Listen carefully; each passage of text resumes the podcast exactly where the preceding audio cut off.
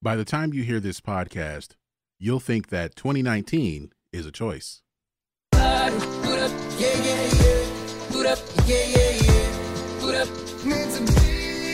To be.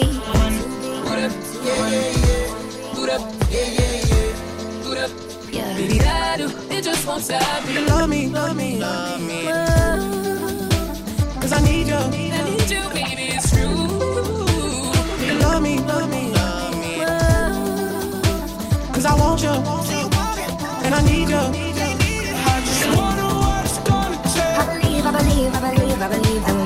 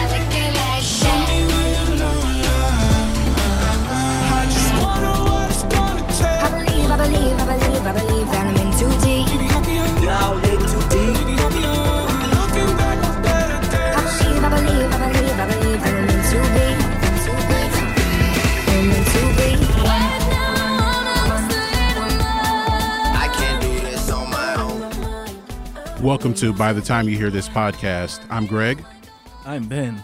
and Happy New Year, everyone. Woo! 2019. We All right, thank you everyone who's listened, downloaded so far, and being patient with us, and thank you for everyone who celebrated our 100th episode. We are now at episode 101. I believe this is the.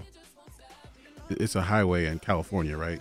I don't know. I was gonna say like, um, it's a begin a new beginning because like you know like oh it's such and such 101 is like the class that you take when you're first starting out. Yeah, New beginning is 101. Um, so it's the first after the 100th episode. It's the newest, the first episode in 2019. Um, it's new beginnings, but in a good way, not like the record company. And I use quotes record company. New. Be- Do you remember New Beginnings? With Eric Oh yeah, yeah, yeah. yeah, not to drop names. I don't know if he listens, but yeah, Eric. yeah. So, but it's a new, it's a good new beginning. Like you know, it's just first episode of the year. Let's get this bread. As the kids say. All right, thank you everyone for as I said listening so far. Um, where this is a new beginning for us in episode 101. If you um want to tell someone where they can find us, uh, well, we're not on Facebook Live, but we are on Facebook still. Facebook. Facebook.com slash by the time you hear this. We also have a website, by the time you hear this.com. The website and the Facebook URL are spelled with the word you, Y O U. If you want to get with us on Instagram, as I have a message, uh, if you want to get with us on Instagram, we are at by the time you hear this spelled with the letter U because We're urban. yes, yes, we are. And that is the same spelling for our email address by the time you hear this at gmail.com. Send us your comments, questions, concerns, show ideas. If you're an independent artist and you send your music to us, we'll play it for absolutely free. And if you want to listen to us on the go and avoid that annoying coworker or avoid talking to that Uber driver because they want to sell you their um, body butter. Ew, what the hell? That sounds gross. Body butter? No thanks.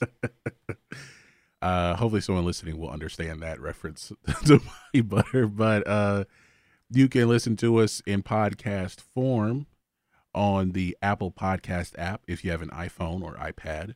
And if you are an Android user, you can listen to us on the Google Music app. That's where you find the podcast. And we're also on uh, Podomatic, Castbox, Overcast, uh, Auto Radio, TuneIn Radio. Um, I'm forgetting one. Satchel Podcast Mhm. Player. And Listen notes. and Listen Notes, uh, any other podcast aggregate app. And on Listen Notes, that is a search engine for podcasts in which you can search for um, uh, search for podcasts by topic.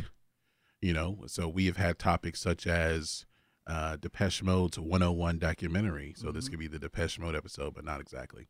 Um, we've talked about Diane Warren. We've talked about the Bobby Brown story. We've talked about Trevor Horn. Trevor Horn.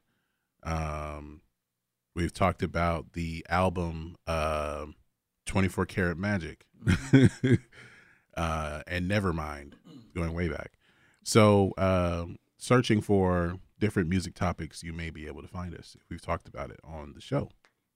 All right, so let's get into this, man. We've been going for a while, um, but we're we're trying to get it right for 2019. New beginnings. New 101, baby. Here we go. so the uh, Golden Globes came out, uh, the nominations that is, and um, you know we we will bring up the best original uh, song, and as soon as I can pull it up here, we can talk about the. Uh, When will the Oscar nominations come out? I know they come out sometime after the Golden Globe ceremony, which is actually this coming Sunday. Oh, No, wait, no. Oh, sorry. I'm sorry. Uh, let me. It's actually this coming. Uh, well, Sunday. Yeah, I was right. Sunday the sixth. Uh, hosted by Sandra Oh and Andy Samberg. Uh, but we talk about the best original song nominees, and this year it is a very, um, very diverse list. Yeah. Uh, so we have uh, All the Stars, uh, performed by Kendrick Lamar and SZA. Also, Soundwave and Al Shux credited as songwriters. That's from the Black Panther soundtrack. Mm-hmm. Girl in the Movies by previous Academy Award nominee uh, Dolly Parton and Linda Perry. I would like to, side note, I would like to find someone to talk about her uh, for an episode because I did not realize outside of Reba McEntire, she is the most decorated female country music artist like ever. Yeah, I think um, Never realized that. I think people would say like she might she might be like the favorite yeah, like she's the Aretha or Beyonce of country music. or Whitney of country. Yeah. So that'd be an interesting episode. So anyone who, who's out there listening that happens to know a lot about Dolly Parton, get at us, bruh. And uh, if you ever wonder what happened to Linda Perry after not working with Pink anymore, Yeah, she's a Golden Globe yeah nominee she now. is. Requiem for a Private War, written by Annie Lennox for the movie A Private War, which is um, I have not heard of this film, but it has uh, Rosamund Pike as Marie Colvin, Oh, who was a journalist who was uh, who died covering the siege of Homs in Syria back in 2012. She was known for apparently wearing an eye patch. Yeah, okay. I, I didn't know if that was real or not when I saw the picture. Okay. All right. Uh, the song Revelation by uh, Jónsi, written by Jónsi, Troye Sivan, and Leland. Jónsi from Sigur Rós. I didn't think they were still doing stuff. Yeah. Uh, and I believe the song is performed by, the song is performed by Troye Sivan, Yeah. uh, who is in the film. Uh, yeah, he's in the film Boy Erased. This is uh, another based on a true story in which uh, a boy is sent to a, um, basically one of those, uh, Gay conversion camps, right? gay, yeah, Yeah, they try gay to create it conversion therapy camps. Yeah, uh, and Troye Sivan it plays one of the uh, one of the people he meets there. So uh, that is based on a true story, and um, yeah, and last but not least, "Shallow," written by Lady Gaga, Mark Ronson, Anthony Rossomando, and Andrew Wyatt uh, for the film "A Star Is Born." Uh, I know this is like the fourth or fifth version of A Star Is Born. Uh, it's actually the fourth remake. so, but this apparently includes all new original music. Have you seen this one? I have not seen this this Okay. film. I haven't either. Um, I've heard this song though. It's a very good song. So, uh, congratulations to Lady Gaga. This is her, I believe, her second Golden Globe nomination for songwriting. I don't. Well, you know what? I don't think she was nominated for the song that she did uh, for the the the song she did with with Diane Warren. Oh, okay. She wasn't nominated for the Golden Globe. She was nominated for an Oscar, Oscar. for it though. Um. So yeah, uh, of those songs, I've only heard. Uh, I've only heard two of the songs. Likewise, likewise. Um, so I'm not sure who's going to win that. Uh, but if anyone was concerned about uh, Justin Hurwitz, who won, who went back to back. Went back to back on. He's not nominated again this year, is he? Wait, did he go back to back? Hold on. Yeah, I think for Ferdinand, or was it? Um, it was for an animated movie. I want to. Oh no, no, no. He did not go back to back. he did. That was uh, who was the other guy on that song? Benj Pasek, Oh, okay. I believe he went back to back. Well, he ain't nominated this year, so you got some new faces. Yeah, he's the one who went back to back as far as being nominated, uh, but he did not. He went back to back as far as the Golden Globes, though. Uh, Benj Pasek for co-writing "City of Stars" and "This Is Me," but he was not nominated this year. This is me. That's the song, not Ferdinand. Yeah, Greatest Showman. So it's Justin Hurwitz this time, but he was nominated this year for Best Original Score for the film First Man. I haven't seen that. I haven't That's about uh, Neil Armstrong, though, right? yeah. Yeah, I might check that out. I think it's free somewhere now. Uh, also, um, for those Childish Gambino fans, uh, the producer he has collaborated with the most, Ludwig Göransson, Oh, yeah. is nominated for Best Original Score for Black Panther. I'm curious to see what that what that uh, movie does. Period. Not just music wise, but um, at the Oscars and and everything. I'm very curious to see what it does, and the Grammys. Yeah. I think it's going to be nominated probably just for for music and sound related stuff. Mm-hmm. It'll probably it'll probably be nominated for its score, and it'll be nominated for its um for the original song and probably like sound editing and sound uh what's it sound editing and sound mixing. Yeah. No, I think a lot of people, and I mean, this isn't me because I mean, I know you still haven't seen it, right? No, That's why Abe wants to take your black card. Um, don't feel bad. You ain't, I no mean, one can it's, take my black card from me. it's it's it's a good movie, but I do think there is some overhype to it, and I hate to disappoint the people who think that Michael B. Jordan is going to get a Best Supporting Actor nomination. You don't think it's going to happen? not going to happen. You got to look at it's a superhero movie, and you got to look at what it's going up against in terms of you know history. the you have to have a performance, even though I don't care about the debate of whether Batman is a superhero or not. That's Well, not the point. Yeah. But as far as just a comic book character, Yes. you have to be up there with Heath Ledger as the Joker. And Michael B. Jordan was not up there. I If he's hate not up there, he's the not going to get nominated. I hate to disappoint the people who are like, no, He just wasn't. I mean, he was good for a Marvel villain. He was the best. He was unanimously, and I agree, he is the best Marvel villain we've had. No shade to Loki, but like Heath Ledger was just on another level. Yeah. Like it was like Heath Ledger actually made people uncomfortable. And not just white people. Like he made everybody uncomfortable. I think Michael B. Jordan just made like white Anglo Saxon people One thing, one thing that I am uh, interested in, uh, that I do enjoy here is uh, for the best motion picture, Mm-hmm. three of these films in the best motion picture drama category have black leads. Really? What other uh what's nominated? We got Black Panther, Okay. Black Klansman, Okay. and If Beale Street Could Talk, okay. Which was written and I believe co and directed by Barry Jenkins, who uh, directed Twilight, uh, not Twilight, Moonlight. I was like, man, He did not do Twilight; it was Moonlight. I was like, he has come a long way. So he um yeah he wrote uh he co he co-wrote moonlight and he won an oscar for the best adapted screenplay he was also nominated for best director that year. But he's not nominated for best director for if beale street could talk unfortunately. But Spike Lee is. He's nominated for, uh, for Black Klansman? Klansman, for directing Black Klansman. Um, and also in other music related news for this Golden Globes, Mm-hmm. Rami Malek is nominated for Best Actor in a motion picture drama, even though it could be considered a musical because it has it's So about a musical music. artist. Yeah. But Rami Malek is Freddie Mercury.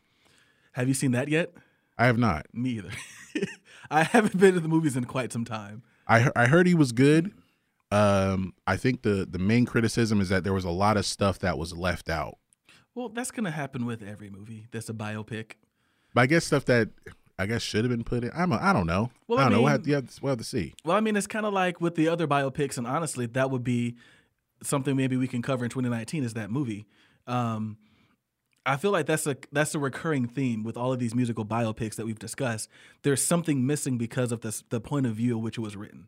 Yeah. Like especially like you know with, and I don't know if they mean like things about Freddie Mercury were left out, but Freddie Mercury's dead, so he can't tell his story. So he is dependent upon other people to tell that story. And if they choose to leave certain things out, or maybe even try to paint him in a certain light, he can't stop them.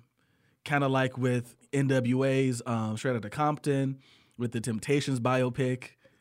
The, the thing is, it, it's probably true with with Bohemian Rhapsody. Yeah. But with NWA, it's stuff that we already knew had happened. But they weren't gonna let that get in there. They made look. They made Dr. Dre the second half of the movie. They put him in a romantic comedy. Yeah, they're not. They're not letting that happen. You're not gonna hear about Michel'le. You're not. There's. There's another movie. You didn't hear about. Michel'le or Dee Barnes. No, you didn't, and you're never going to, because Dr. Dre and his Beats money. that helped- Beats Buddy was that Beats Buddy was on the line. They probably helped finance that. They probably helped finance it. They're like, oh, so are we gonna have this part about Michel'le? And he's like counting like thousands. Like, nope, one thousand, two thousand, three thousand. Like, no, we're not gonna put that in there because I'm Dr. Dre, and I have more money than you. it just wasn't gonna happen. Uh, also on the um, uh, in as far as music related, um, Bradley Cooper and Lady Gaga are nominated for their performances in A Star Is Born. Um, I believe there will also be a. Uh, I feel like someone else was nominated from it too, some other actor, but no, it doesn't look like it. I was looking for a supporting actor. I think um uh I forget his name, but he he was I don't know why the first movie I think of that he was in is is Roadhouse, but he was in Roadhouse. he has that that that that rich deep voice, the the epic mustache, and I cannot remember his name. Uh let me look at it. Sam Elliott, Sam Elliott, Yeah. yeah. Coors Banquet beer. This film also has Dave Chappelle. I, I really? I keep forgetting. Like I in the trailer, I, you see him for like five seconds, Really? But he is he is in the, he is in the film as well. I need to see this movie then. I didn't know. I think I heard that Sam Elliott was in there, but I think that was because um, I was I was trolling IMDb at one point for this for this movie. Yeah, Sam Elliott is awesome. He's also very old. he was on. Um, I saw him on a. Uh, um, he is on a show on Netflix with Ashton Kutcher. Oh, yeah, the The ranch. which isn't very. Oh, it has bad. it has Ashton Kutcher and um, Danny Masterson. Masterson. Well, not anymore. Danny Masterson got the, the Me Too got him. Oh, Yeah, oh, they got oh, him. yeah. Mm. They Me Too'd him. So, um, but yeah, Sam Elliott looked like he was funny, but you can tell like uh, you a little up there, buddy. You're up there in age. yeah. All right, so um, yeah, that'll do it for the Golden Globes. It, it's coming out this coming Sunday, and we'll find out who wins. And this will it's it's normally a good indicator of who is going to be nominated for the Oscars. Yeah. Um,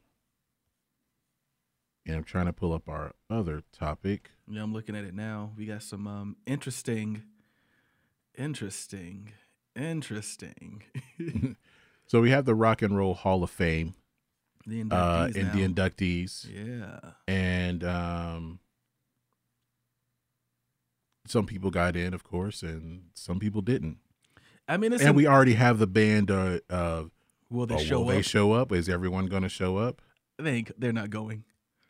I'm saying that now. You're talking about Radiohead, aren't you? yeah They're not going. so They're going. radiohead is in, and they are the band in which we ask, "Is everyone showing up?" I don't even think they're gonna show up. Period. If they do, it will only be to make a mockery of the whole thing, or maybe they will show up and be adults. I don't know. Um, I just don't. I don't think they're gonna show up. Yeah, I don't even know if they consider this an honor or not. I don't. I don't they probably think that they're better than the Rock and Roll Hall of Fame. So this year, the uh, inductees were, um, of, along with Radiohead, Bon Jovi, Dire Straits. Oh wait, hold Oh, on. you're looking at the wait, that's last year. Oh, that was last- last okay. year. My bad. Yeah, this year it is. I'm on the page. Oh, hold on. I I think I, I got it. Okay, here we go. The Cure, Radiohead, Def Leppard, Janet Jackson, Stevie Nicks, Roxy Music, and the Zombies. The Zombies was really weird because I only know them for that season song. Mm-hmm. Uh, but I mean, I'm sure they were important. Not to insult them. I don't know them, so uh, other guys who were snubbed. Uh, some people had something to say. Uh, LL Cool J did not get in. Uh, Pearl Jam did not get in. that is another band that would not show up. Pearl Jam would not show up. Are are they? I thought they were in there. Pearl Jam's not in there yet. Um, could you check that for me? Because I'm feel like they they're not in. yet. They're eligible, but they're they're still not in. Crap. Yeah, they're in there. Oh, okay. All right, I in read this. already. 2017. Yeah, Okay, so they got in two yeah. years ago. and they showed up, so I was wrong. Well, but like this, uh Pearl Jam, uh Jeff Ament from Pearl Jam was actually on a did a guest spot on a uh he did a Rock and Roll Hall of Fame special. Mhm. And he played some songs from bands who deserved to be in but did not get in. And well or he he picked the artists who deserved to be in yeah. uh, of the ones who were finalists actually. So if you real hear who's who he who is not on this playlist, then you know who he didn't think deserved to get in. So he played Roxy Music, who was in, Devo, who did not, MC5 did not, Radiohead is in, The Cure is in, Todd Rundgren did not get in, Rage Against the Machine not in, I don't think they'll show up either. John Prine. I don't know who he is. we I've mentioned him on the Artist 100 a, f- uh, a couple months ago Oh yes, because because it came out with an album. Yeah, okay, that's where I remember the name from. Okay, and uh, Def Leppard, who is in. yeah, Uh, but this year, um, the one that I'm ex- I I I'm excited that she is in. Um, I know like the if they're the purist, the rock and roll purist, don't want to put her in, Yeah. but I'm happy Janet Jackson is in. yeah. I I see nothing wrong with having, um, not a traditional rock artist in the Hall of Fame. I have. I mean, at this point, I think everyone knows it's essentially the popular music Hall of Fame.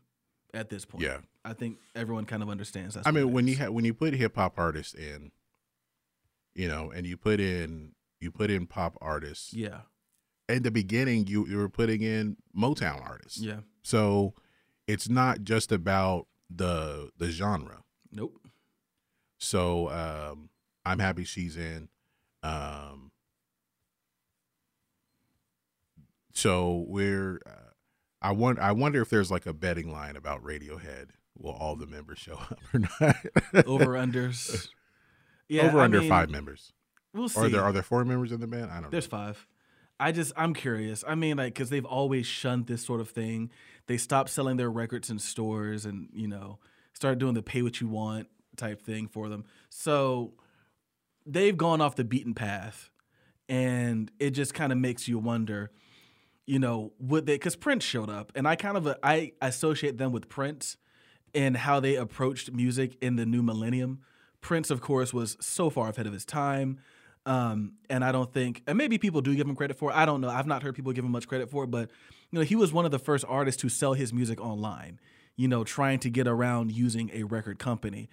Uh, Warner Brothers hated his guts because of it, but he, you know, he felt like he was onto something. And I think with the advent of streaming and everything, Radiohead kind of picked up that that torch, if you will, and started selling their music online.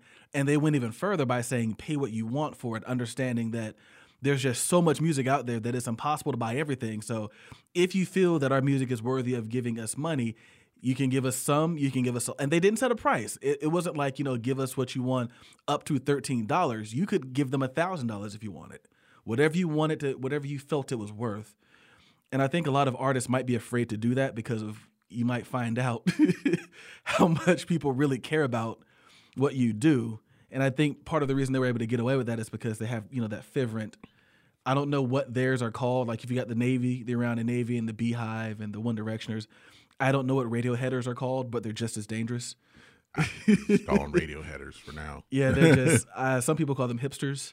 Uh, it just depends, but so I mean, like I would like it if they showed up just because of what they've meant. I'm not a fan of them, but I do feel like they were um, important to indie rock in the '90s, in the late '90s and late '90s, and then important to as far as where music was going in terms of how we get music. I, I think those two things they were important for, but they are not as important as their fans think they are.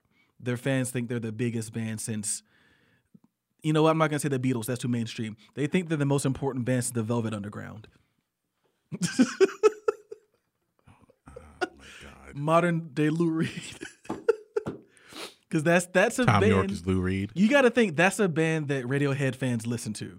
They probably listen to. They're like the Beatles, eh, but the Velvet Underground, the Doors, like that's what. Yeah, like the Beatles are too mainstream for them. That's too mainstream. Um, some other notes here about the Rock and Roll Hall of Fame. Uh, three art, three of the inductees are first time nominees: Def Leppard, Stevie Nicks, and Roxy Music. Um, Roxy Music, uh, according to this article, is the biggest surprise. Uh, we had a, an episode about sophisti-pop, Yeah, and they are one of the pioneers of that um, subgenre. Um, the only song I know is that I I, I know off the top of my head is "More Than This" because I heard Bill Murray do a karaoke version of it in Lost in Translation. it's a good song. Um,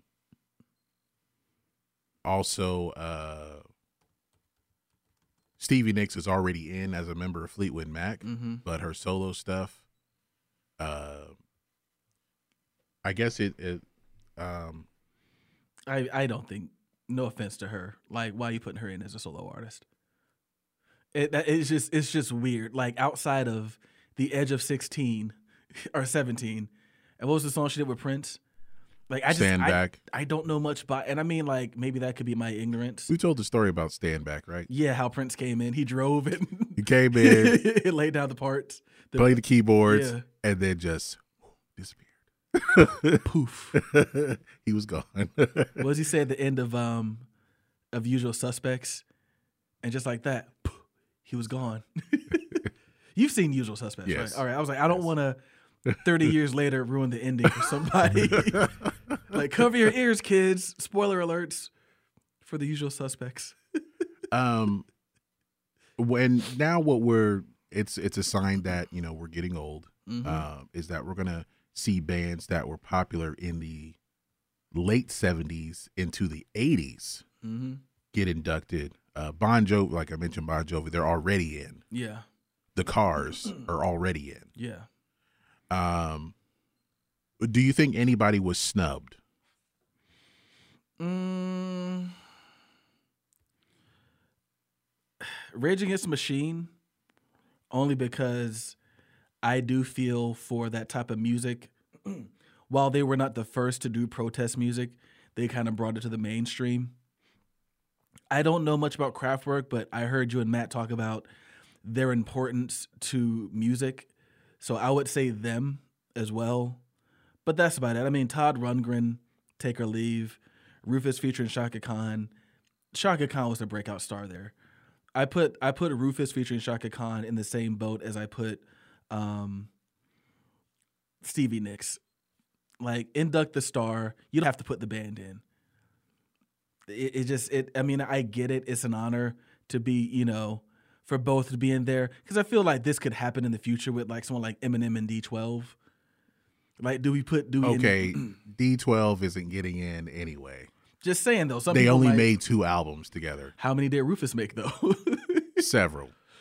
I, I just and I guess Rufus and Chaka Khan. I wasn't around then, so I mean, like, but for me, it, it'd be like you know, induct the star. You don't have to induct the group. Induct the star, or just induct everyone at the same time and just say like, this counts for you too, Stevie Nicks, as a solo artist. Or you know, that kind of be a. But like, it's just like, oh, I'm inducted twice, both as a member of this band and as a solo artist. Now, well, it's kind of like how um uh well, I, I- know I know a lot of people don't won't know who John Wooden is. Mhm. But John Wooden is in the Basketball Hall of Fame as a player and a coach. yeah. Lenny Wilkens is in as mm-hmm. a player and a coach. And and so and I was gonna say too, like now if both careers did deem it, so Sting, the police, put them in separately because both careers were big enough separately. You know, like Sting is to quote Minario, Sting is so big you don't even you forget that he was in the police.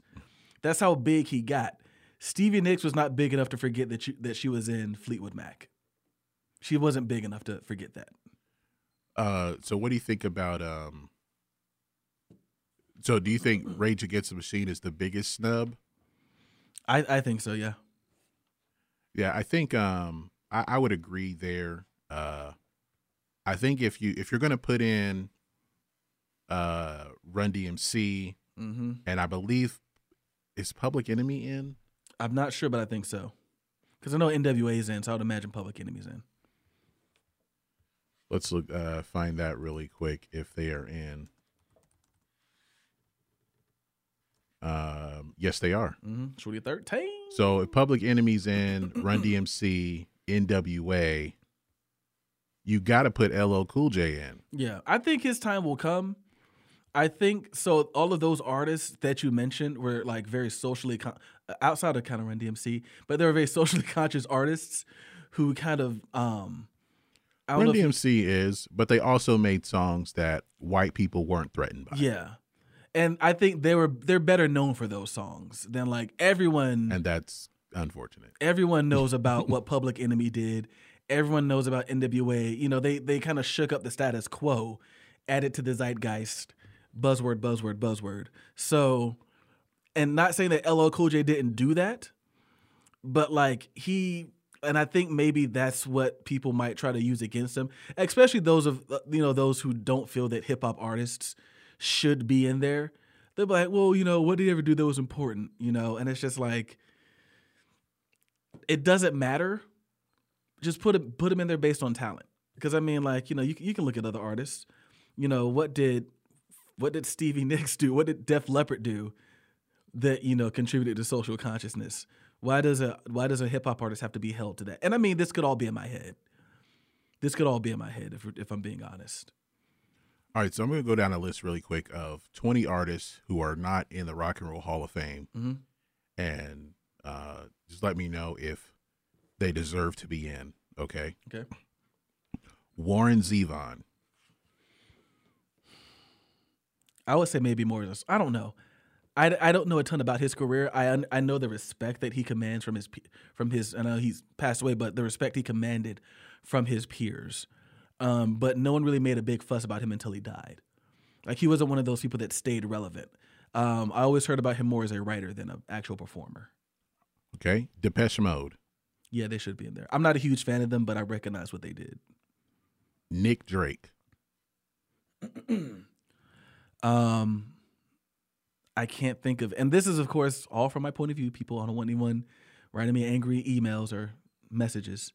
No, like he's. I just I can't think of how relevant he. Like you to me, you got to transcend some things to be in this. he's one of those guys uh, like you say hipsters listen to Oh, yeah, know Radiohead and Velvet Underground. They love Nick Drake. You Got to. Nick Drake and Donovan, which I wouldn't be surprised if he's on the list. I think he's. I think he's in. He's in there? I think he's in. All right, uh, Iron Maiden, oh God, yes, yes. that whole um and that would be interesting to get Pat if we want to get someone like Pat back on to talk about that um, wave of British heavy metal. Mm-hmm. Like they were instrumental in that. Iron Maiden should definitely be in. Pat Benatar, Yeah, I think she should be in. Yeah. New Order. What did they do again? Did they do "It's My Life"? Or am I No, they did uh Blue Monday. Blue Monday. I don't know. I mean, how were they instrumental in new wave or? Yeah, I would say they're they're um, part of the of of new wave and um I it's a it's a, a film that I, I would want you to I would like for you to watch Okay. called Twenty Four Hour Party People. Mm-hmm. Is it about them? Yeah, Okay. new way uh, like as far as like the Manchester scene throughout the Mm, eighties. They're they're from the Manchester scene. Okay. Yeah, and they were um uh Joy Division before um That's a bit I haven't heard in a while. before the lead singer passed okay. and then the remaining members formed New Order. Okay. I'll check that out. They were also the first band on Top of the Pops to perform live. Huh. Uh anyway, uh moving on the Pixies. I'm not a fan, but um I feel like they'd get in just because they inspired Kurt Cobain. like I feel like based on that, like you were, you know, like people are like, oh yeah, he's your favorite rapper's favorite rapper. Like he's your favorite grunge artist or he's your favorite indie artist's favorite indie artist. I feel like they'd get in based on that. Devo. I just I just can't maybe they mean I know more like to some three people. maybe they mean more to some people than they mean to me but i just cannot i can't i can't say yes to that Nine Inch Nails. yeah i, I think def, I definitely um 90s industrial like what what a lot of modern alt music became i think you can trace a lot of it back to trent reznor Sonic Youth. not a big fan but i would say yeah just based on their influence All right. Um, get to the next one here. Brian Eno, who is a member of Roxy Music, Yeah. but we're talking about solo. as a solo I, so i don't know much about his solo work but i i knew him before i knew roxy music um and like i always heard about him but i never knew what he did so i i can't say i can't speak on that one uh, I think you look at him more not so much as a as a solo artist, but as a producer. yeah that's and that's what i Talking Heads. U two, David Bowie, Coldplay. yeah. So it'll be that. which Coldplay album did he do don't say Um, viva la vida let's find out. death to death and all her friends that Viva La Vida and Death and All Its Friends. Um, let's see, production. Oh wow, yeah, he was one of the producers. Wow. That's if he did if he did Violet Hill, I'll say yes just based on that. He did Violet Hill. Yeah, put him in. Put him in. put him in. All right. Um, let's see who else we got. Kate Bush. this woman's work, right? Yeah. And that's all I know by her. Wuthering Heights. I don't know much by Kate Bush. I can't speak on someone I don't know much about. Like her. Uh, someone who, in a way, inspired Andre 3000. Kate Bush? Yeah. Well, and Big Boi. I think like both of them. Really? They both are fans of Kate Bush. I wonder if they're like Carly Simon. Mm-hmm. that's really okay. That's interesting. Bjork. Uh, uh, yeah, I'd I'd put her in there. I'd put her in there. I think we get a lot of I think we get a lot of a lot of influence on on modern day pop music. You can trace back to her, especially with some of your artists like Lana, your Lana Del Rey's. You can trace back to her experimental sounds. I'll give it to her. T Rex. No. no, I'm sorry, man. I I, I kind of dig T Rex, but no, I can't. I couldn't put them in. The Smiths. Is Morrissey in yet? I mean, if the band's not in, he can't be in. Not as a solo artist.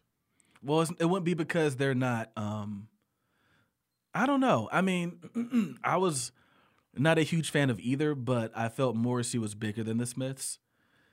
Maybe. I mean, that's one I have to actually research on. Yeah. Kraftwerk. Based off of what y'all said, I would put them in. For them to be to have the influence on hip hop and electronic music Mm-hmm. in general. Because isn't um Afrika Bambaataa used a Kraftwerk sample? I I figured out. Yeah, Planet Rock. Yeah, Planet Rock. I didn't know that, and that's when I kind of realized oh, that's what you guys meant. Yeah, Yeah. Um oh John Coltrane. he's not in. Wow. Yeah, I, I would put I would put John Coltrane in. Yeah,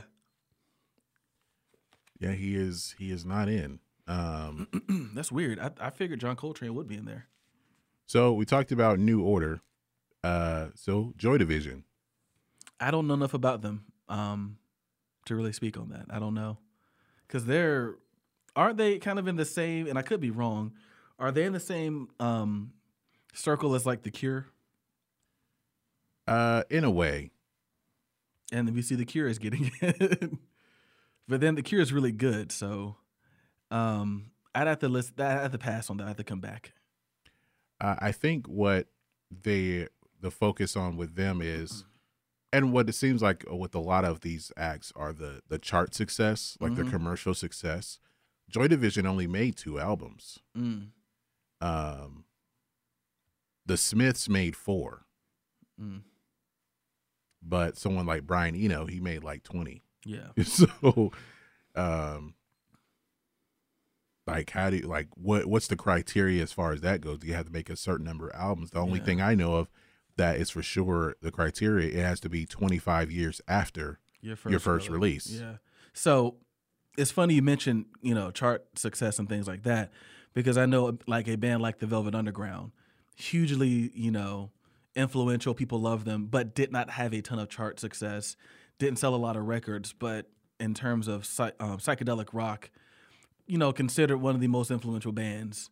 Um, so I mean, like, I don't think chart success really should have that much to do with it especially if you were a band that, while not successful, were hugely influential. And like, you know, years later, we can trace back, we can trace the beginnings of something back to you. I think based on that, you should be able to get in. And Joy Division could be one of those types of bands. And I just don't know. All right, last two. Uh, Whitney Houston. Whoa, she's not in? She is not in. Yeah, I would put her in. I would definitely put Whitney Houston in. All right, and Outkast. They just became eligible. Mm. So fir- they'd be a first ballot essentially. First ballot Hall of Famers. This could be some of my bias of Atlanta showing. Yeah, I, I put them in only because of what they were able to do back when important because there was still rap coming from Atlanta and from the South, but important rap didn't it- come from here. it it wasn't well i wouldn't say like not important but i guess rap that um was played outside of the south Yeah. And I guess when I say well they're bringing rap, bringing southern rap to a the- national to platform yeah. um there are a lot of local artists that you know that Raheem the Dream, right dream kilo ali yeah. yeah so you know we we all know about those guys but as far as them on a national stage yeah, they're not as well known. And Outkast kind of broke through that. definitely. They broke through that New York ceiling. Yeah, yeah. The South got NWA kind of broke through that ceiling as well. The South got something to say. Is probably one of is is one of those things that will be looked back on where it's just like, and the moment you know you're like that's arrogant, but then you look at their career and what they did, they put their money where their mouth was, you know. And it's a shame that like they made what four albums, and I still feel like we didn't get enough. Six. Si- six albums. I still feel like we didn't get enough. We got Southern Playalistic, Mm-hmm. AT Aliens, Aquemini, Stankonia. That's four. Speakerboxxx Love Below. Double album, so it counts as two, I guess technically. Well, no, that's that's five. That's five. And then the fifth one is Idlewild. I forget about that album sometimes. so I, I still feel like we did not get enough from them. Like I, I still feel, and I guess what really kind of sparked that or spurred that on was, you know, every now and then Andre 3000 drops a verse to, to remind you I'm one of the greatest rappers ever, like in case you forgot. And then we're still getting good records from um from Big Boi. So it's like they weren't done. There's still more, and it could have been good, but like, I don't know. I don't know. But yeah, I definitely think they should be in there. When did um Southernplayalisticadillacmuzik come out? 1994. Okay. Huh. That'll be interesting to see if they make it. Yeah, I hope they do. Hope they get in. Um, yeah, so we'll see what happens. Whitney Uh, Houston not in though. That's yeah, that's I thought Mariah Carey would be in as well. I know she she had to have been eligible for at least the last few years. I wouldn't be surprised if Mariah Carey Terrell Owens some people. She's just like they're like, Well, oh, yeah, she's she difficult to She don't know with. nobody. Yeah. so, all right. So, Demi uh, who? Demi huh? huh? yeah. Ari Ariana Venti. She covered one of your songs. Oh, honey, no one covers my songs. All right, so uh, that'll do it for music news. Um, so Ben, tell us about your earworm of the week. So, in case you didn't know, and I don't think they've removed it yet, The Last Dragon, as of December 1st, is on Netflix. If you have not seen this movie, um, after the podcast, don't turn us off. After the podcast, go listen to it. Uh, Not listen, go watch it, excuse me. Really good movie. Um, great songs on there. You've got some a song by Vanity Six. I know they put Rhythm of the Night by DeBarge on there. You've got um The Last Upset Dragon. Stomach by Upset Stevie Stomach. Wonder. Okay, that's a, rare miss. a rare miss It was a demo. from this album. God, uh, such a bad song. Fire by Charlene, who I Oh. thought they made up for that movie. the glow. The, the glow. glow. Willie Hutch. Willie Hutch.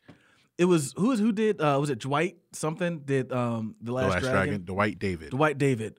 So some great songs, and also, and I'm sure he would swear this wasn't nepotism. You got Rockwell. He had a song on there called "Peeping Tom." There's a video for this. Have you seen the video? I didn't know there was a video. Pretty bad. it's pretty bad. There's a video for this song. It's called "Peeping Tom." It was playing when, I believe, it's playing in the scene where um, Bruce Leroy, although I know his name's really Leroy Green, was working out of his dojo with Johnny, the um, which was kind of a racist moment, and it's uh, it's hard to call it out because he was Asian. He was like trying to master the art of fighting without knowing how to fight and how people are afraid of. And he said Oriental people. He said that because it was the '80s. He said how people are afraid of Oriental people, so I just gotta throw on some attitude and act like I know how to fight. And he would like scream like Bruce Lee, and I was just like, wow, this would never fly in 2019. this would not fly. Um, but he's there, and Vanity comes in, and I believe that's the song that's playing. Peeping Tom is playing in that scene. That's the only time it plays in the movie. And I Shazammed it or Soundhounded it and found it, and um, I've been listening to it a lot ever since. All right. So so uh a deep cut from the last Dragon soundtrack. I like that. this is Peeping Tom by Rockwell, and I'm sure a lot of people have not heard a second song by Rockwell either. So he be stalking songs, man. He love these stalking songs. all right, we're gonna play this and we'll be right back.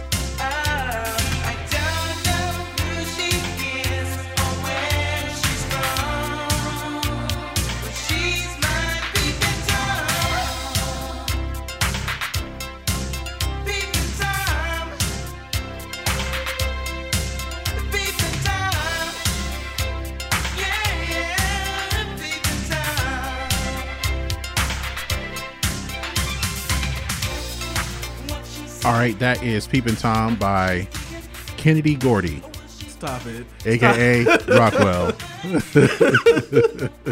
Because he said he rocks well. Um, it's- I for- that intro is so long, man. Yeah. That's also something that would not fly in 2018. Like, bruh, they're like, bruh, start singing. You gotta start singing. yeah, in the video, for some reason, at the beginning, he's directing an orchestra, and he doesn't look like he knows what he's doing.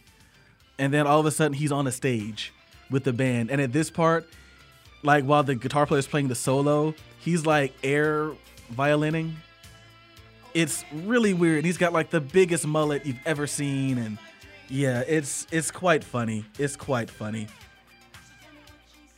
All right. Not to mention, who's his, his? She's my peeping tom. What does that mean? I don't I don't get it. It's just it's catchy. It's catchy. I can admit when lyrics are bad, guys. It's catchy. Stevie Wonder helped him out on that song. Oh God, Um, I hope not. I hope not. All right, so um, we started the we started this episode with the uh, DJ Earworm remix, uh, state of the state of pop for 2018. He's been doing the state of pop for at least the last 12 years. Uh, he puts together a video, uh, remix of uh, and mixing together all of the the hit songs of the year. So that's what we started the uh, this particular episode with. Uh, with. Um, so uh, we're this is going to be our second annual Becauseys, I love that name. and um, you know we we've added a couple of new awards. So we'll try to get this through, go through this, and you know not to string you along with any of this. So we're going to start off with uh, our first award, and it was our first award last year, the Songmaker of the Year. And the Songmaker of the Year goes to an artist that, whether they were a, or if they were a performer, songwriter, producer, uh, they put their imprint on many hit songs mm-hmm. um, throughout the year. Yep. So, Ben, who's your songmaker of the year of 2018? So I'm going with uh, I'm going with Drake this year. kind of in the vein of I know I went with uh, Quavo last year, I believe. Uh, no, uh, last year Not Quavo. we both selected Bie- Justin Bieber. Yeah, Justin Bieber. My bad. Quavo was in the conversation. yeah. Um, I'm going with Drake just because it seemed like everything he touched turned to gold. Um, I don't feel that Scorpion was his best effort, but it didn't matter. Like he had a he had how many number one hits did he have? I know Nice for What Nice for what? and in my, feelings. both hit number one. Yeah. He sparked a, and I'm I'm sure he didn't do it, or maybe he did. God, don't God's know. plan, I think, was also number Yeah, one. God's plan. Um, and then on top of that, Jay Block released a single that he was on. I'm pretty sure that was the reason it was in the top ten. He was on Sicko Mode, which I believe that hit number one as well. Yeah, he wasn't credited. He wasn't credited, but people knew once they realized he was on it, it shot up. Um, it seemed like everything he did, like, and not to mention, I mean, like this was this was his year. Like he was everywhere. Not he's not my artist of the year, which we'll talk about later, but in terms of what he was able to do just by his presence showing up on a song, like he is, yeah. It was almost like it was effortless for him. All right. Um. So yeah, your uh, songmaker of the year is Drake. I can I can definitely, um, I can definitely uh, agree with you on that. that he was he was definitely a, a song maker. So my song maker of the year is uh, someone who he is the the current guy that you get. You know, there's always that guy. Like remember for times like Akon was on a lot of stuff. Mm-hmm. T Pain was on a lot of stuff. Mm-hmm. Um, who was another guy? Like Chris Brown was featured on a lot of Yeah, stuff. Chris Brown was everywhere for a minute. And right now, the guy to get is Travis Scott. yeah. So my songmaker of the year is Travis Scott. Falling in auto tune. Sorry. yeah. if you haven't seen this video, go find it. It's him at a concert falling and he falls in auto tune. it's very funny. Yeah, no, Travis Scott was Travis Scott had a really he was another artist had a really good year. Yeah. Yeah. With what? So Sicko Mode, Astro World hits number one. Yeah. Um, Creepy album cover, but yeah. uh, Yosemite, Stargazing, Butterfly Effect yeah. are all big songs. And then what he worked on with Metro Boomin on um, Not All Heroes Wear Capes. Mm-hmm. Uh, he also did a song with um, who else did he do a song with? He did a song with Kodak Black, ZEZE with Yep. Kodak Black. He did a song uh, on uh, Quavo's album, Rerun, with Quavo. He was on the Carter Five. Uh, he was on a song with Juicy J. Yep. he was on a song with Trippie Redd, uh, with Rae Sremmurd, with Black Youngster, with Migos. He was on the Black Panther soundtrack. He, Miguel.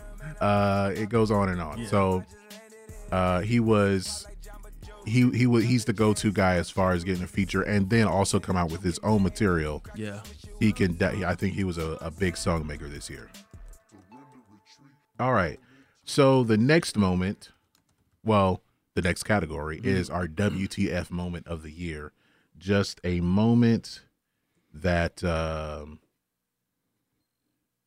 just a moment yeah. that just you just made you say WTF. Like, what? So uh, No Ben, way. tell us about your WTF moment, and I'm going to try to pull it up here. All right. So, um, walk into the the bedroom studios. I don't know if it's the bedroom studios, or the living room studios. We have so many studios, and um, Greg tells me about what Crazy Kanye is doing. That's what we got to call him now, Crazy Kanye. Crazy with a K. And he was on TMZ doing an interview, trying to set whatever record straight he needed to set, and said that slavery was a choice. He said that, you know, however many years, he's like, that's like a choice to me. And it's just like, I was kind of like, and if you try your, if you try really hard to rationalize it, you can see where he's coming from, but that don't make it right. That still don't make it right. Um, it was just weird. Like this, he had a weird year, but that was probably like I don't even think the making America wearing the "Make America Great" hat and and cozying up to Trump that was even the worst. Like it, it where it started was just it was just weird. Like you kind of started to wonder, like, is this really the same dude? Granted, he's always outspoken, but is this the same dude that said George W. Bush doesn't care about black people? Well, uh, for crazy. those to give you guys a refresher, uh, this is from ABC Action News talking about the um, comments that he made. West is under fire tonight. The Grammy Award winning rapper saying that 400 years of slavery, quote, sounds like a choice. Listen. Like, you was there for 400 years and it's all of y'all? You know, like, it's like we're, we're mentally in prison. West made the suggestion that African Americans were complicit in upholding slavery. The comments came during an interview on TMZ. Reaction to it, not positive. As you can imagine, many people blasting Kanye on social media. Kanye's resurfacing comes ahead of an anticipated album release. All right. Um, trying to find another clip to where he you can hear him explicitly say it. It's funny too because it the song he made about you know that moment ended up being one of my favorite songs of the year. So it was kind of like a gift and a curse, you know.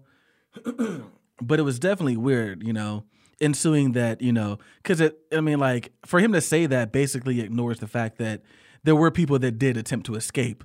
However, the price for trying to escape ended up being, oh, I don't know, whipped to death, All right, let's hanged. let's hear from uh, CBC News in Canada. Hey, Eh? Stephanie, what exactly did Kanye say?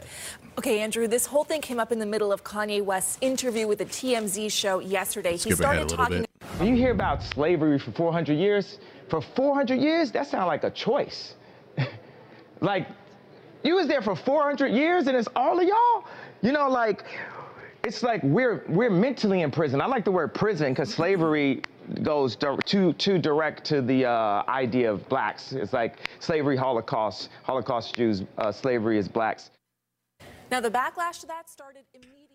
So, uh, in seeing that video, what I didn't realize is when he said it and he kind of chuckled, like he's looking at the two hosts, Mm-hmm. uh, Harvey, I forget the other guy's name, the guy with the dreadlocks, but uh, looking at them, he kind of chuckled, and they're just like, This ain't funny. like, did he really just say that? we're not gonna we're not gonna join in on your reindeer games. yeah, it was it was strange to say the least. Um, but then what he did for the rest of the year, it all made sense. all made sense. All right, so that was your um your WTF moment. All right, here's mine. So, um a guy named Robert and which there's a documentary coming out about him uh, pretty soon. Uh he was performing in Ethiopia and um you know what? I just gotta I just gotta play it. Yeah, you can, you can't this up. explain it. I can't explain this. You just have to listen to it and and you'll understand why it's my WTF moment of the year. Broke up with a man and they looking for somebody else right now.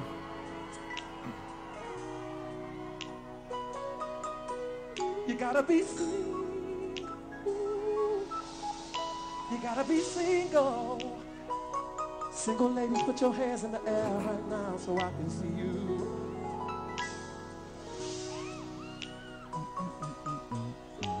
It's so many. I'm confused. Single ladies, single ladies. Now, I would like to get to know you and talk to you and have a drink or something, and we can just have something to eat and just. But at the end of the conversation, at the end of the conversation, I'm going to want you to come back to America with me. He falls in love so fast. Yeah, he does. they must have been So especially you gotta young. be willing to split the difference. Come to America and see Young me. girls. I come out here to see you in Ethiopia. But it's so hard to get back and forth, so hard to get back and forth. Problem. How am I gonna get you from Ethiopia to America? People actually cheered that. Let me think. Let me think.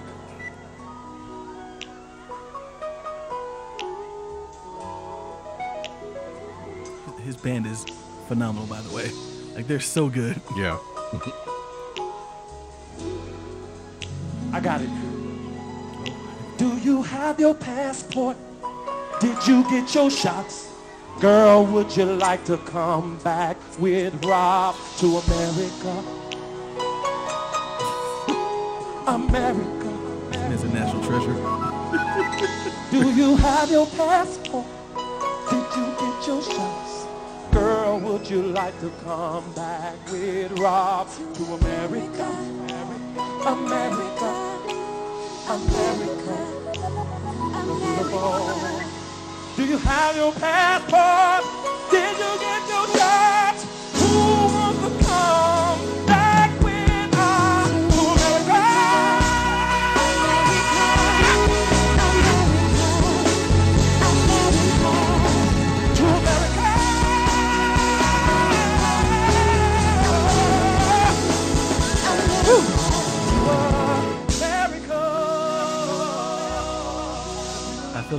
Freestyle too.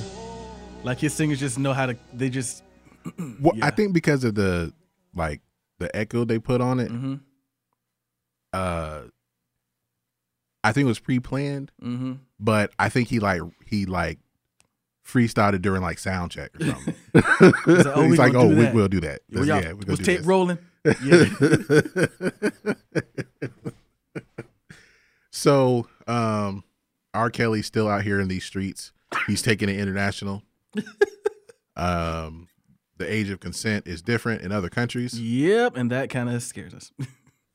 Uh, what I would want to talk about, if you if you're up for it, when um, I think this week, actually in like two days, the uh, the Lifetime documentary "Surviving R. Kelly."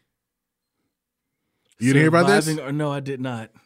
Oh man, I thought I, I thought I, I thought you, you'd seen the trailer for it. But so surviving Surviving R. R. Kelly, Kelly, oh, they're going to talk to several women who uh who were in a relationship with R. Kelly and how Mm-hmm. he treated them, including his ex-wife, uh, including his ex-wife, including um. There was one girl who they kept showing, like she was like the first one. I think she was in that that documentary that we ta- that we talked about before. okay. And also, um, Oh boy. if people were wondering what happened to Sparkle, oh, Sparkle is in this documentary. Oh, she grew up, I guess. R. Kelly don't like him when they. Well, she already seemed to be of age. yeah, how old was she when they came out with that song? She looked like she was like 23, which is way too old for R. Kelly. Yeah. Man, Sparkle was. I knew a girl named Sparkle.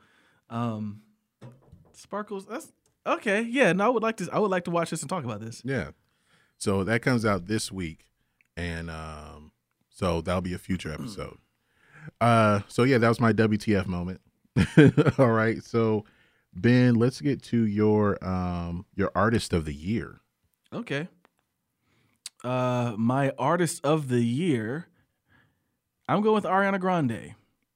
We have referred to her as the hardest working ponytail in the game, and well, uh, uh, initially she was the um, strongest ponytail in the game, but now she's the hardest working ponytail in the game um, because she's just out here.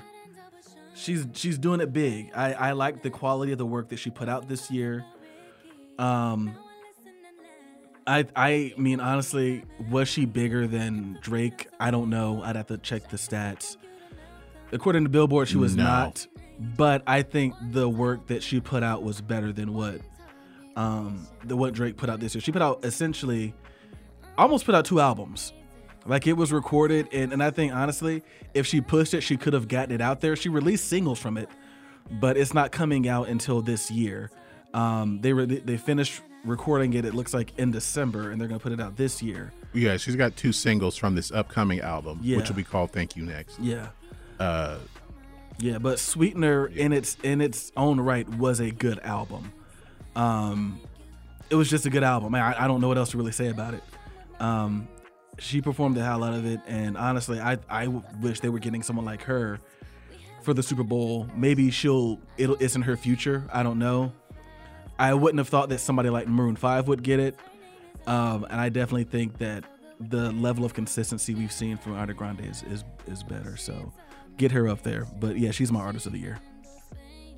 all right, I can co-sign that uh, as well. Um, the strongest ponytail in the game, the hardest working ponytail in the Mhm. game.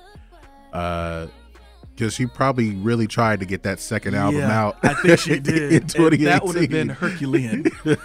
like the fact that like it's probably going to come out early this year is still pretty amazing because Sweetener came out. uh was Sweetener released in August? Two albums in six months. like that's pretty insane. Yeah. that's that's pretty insane. Not even Drake's doing that. And Drake releases an album every year, Yeah. and he has not done that. He's probably looking like that. Man, that's suicide, girl. like, Well, Uh, he probably th- he, he, some people might claim, oh, he put out two albums this year. Scorpions are done. Mm, no. Look, not. It- it's probably I would say it's a little bit easier for a rapper to do it because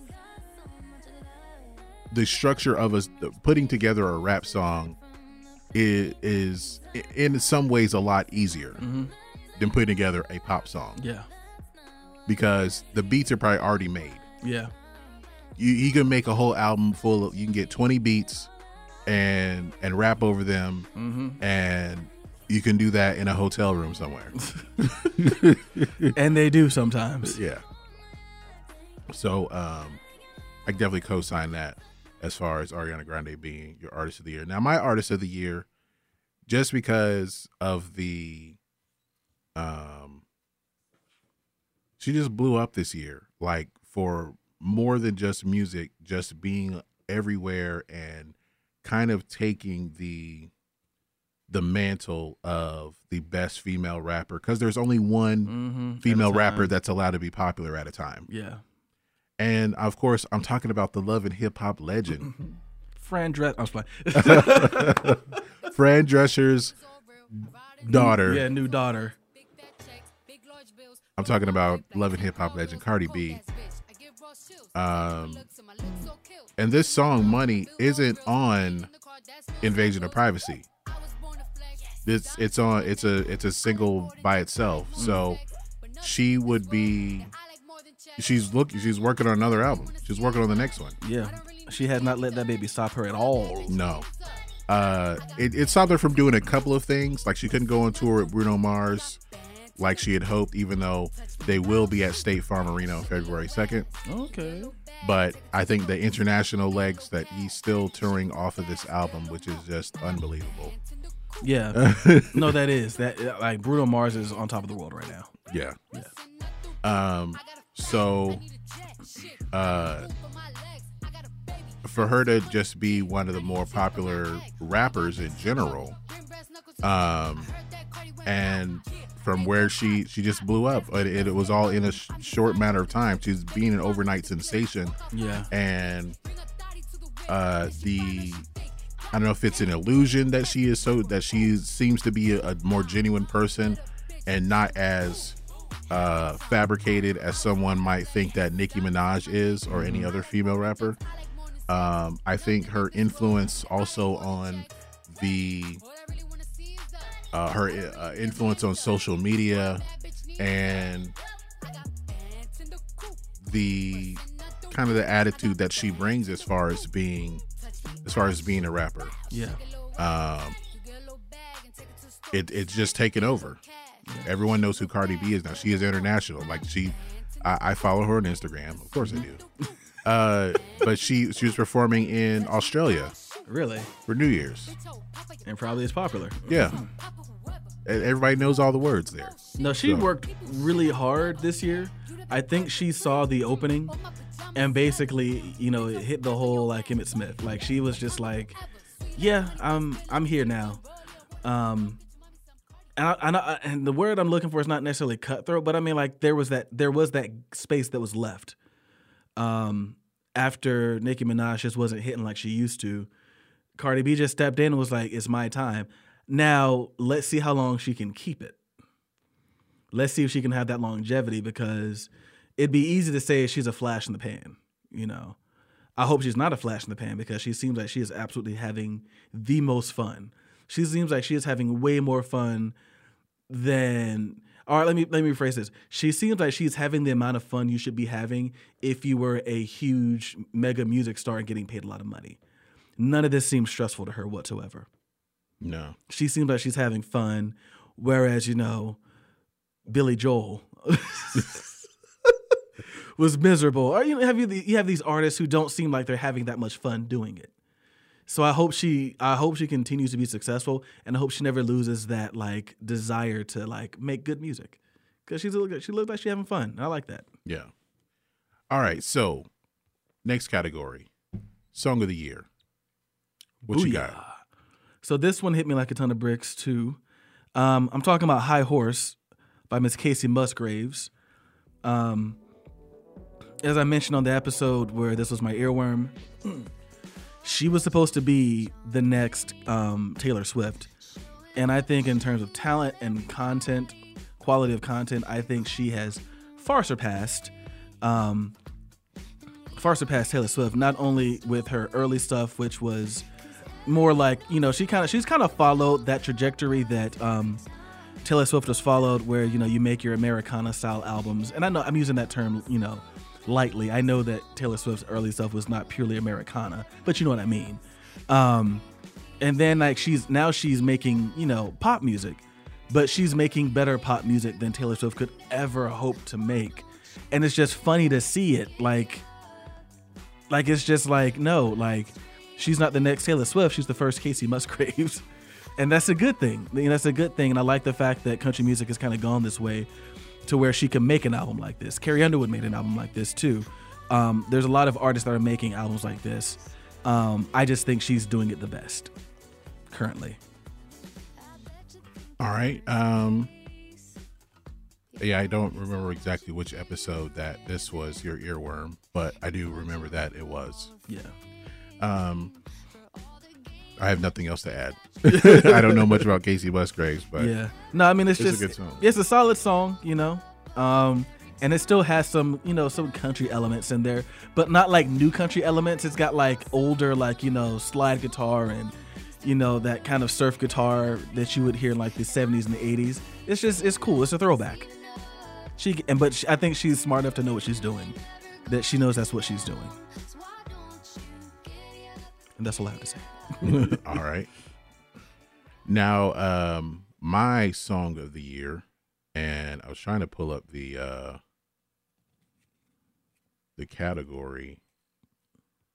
Um, I think it was. Oh, I thought I thought I thought High Horse was nominated for Song of the Year. It is not. No, the album is nominated for the album, album, of the is year. yeah. I don't think she released this as a single. Like she performed it. It might have been a promotional single, but like it wasn't like a radio single. All right, so my um song of the year is uh a song that came out in the middle of the night. and I saw a preview of it and the it took everyone by it, it took the the world by storm Mm. in a matter of hours. And of course, I'm talking about this song. Solid. Solid. Uh, it, it did come out the middle of the night, didn't it? Yeah. Oh wow. I feel yeah. like it did. Um, it was a song. It's a song to me that, um, well, one, it has like this beginning part Mm-hmm. reminds me of like like African pop songs. Okay, I can hear that. um, and it, the lyrics are very simple, but they actually have like There's a a lot, lot of of meaning. meaning behind it. And then combine that with the visual Mm-hmm. of the video, like, oh, everyone's seeing all these dances, but do you see what's going on in the background? Yeah. so, um, and the way that the country, the, the the climate of the country at the time, it was it was a very timely song It's very timely. uh, and it's still relevant now, Yeah. even though you know people may not be playing it because you know it's old now and it's not as popular. But the the meaning is going to be is going to it's going beyond its popularity. Yeah. I hate how we do that sometimes yeah. as, as black people. Well, it's society in general, but I know black people do it especially. I look Once like, it's been around for a while, they don't want to bump it no more. Remember on 106 in Park, they had the throwback song of the day, but it'll be something that came out like 18 months before. Yeah, it wasn't that old.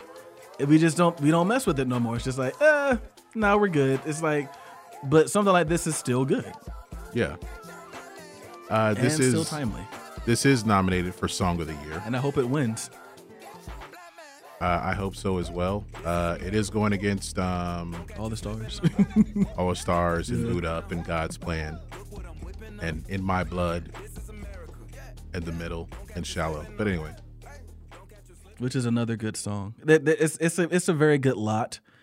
Um, Shallow's a great song. I, I remember the first time I heard that. That's a good song. I got to see that movie. All right. So the next category, uh, this is a new one, new category.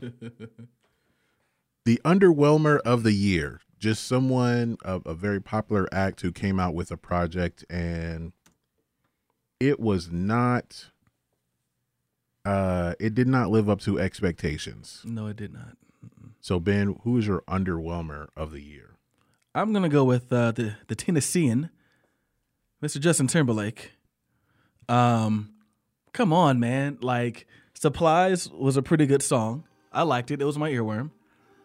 Um, and I like Say Something. Beyond those two tracks, it was an incredibly average album. Um, you did the Super Bowl, man. Like, like I think we forget that. Like he, you did the Super Bowl. You released Man of the Woods and like it just did not do compared to um 2020 vision and what was the um The 2020 experience experience. my bad 2020 experience Future Sex Love Sound. yeah like this was i think he thought he could just put out an album like i think you and i said it sounded rushed like beyond like the, a couple of the singles it sounded like it was Well, uh, the song "Filthy" didn't sound finished. It did not sound finished whatsoever. And I think I get the feeling what he was trying to do with it was what he did with Sexy Back. He's like, I'm gonna make something that sounds different, that like you can't really tell it's me, and it just kind of fell on its face. Like it just wasn't. Yeah. Like it was Sexy Back. It was not. It was not Sexy Back.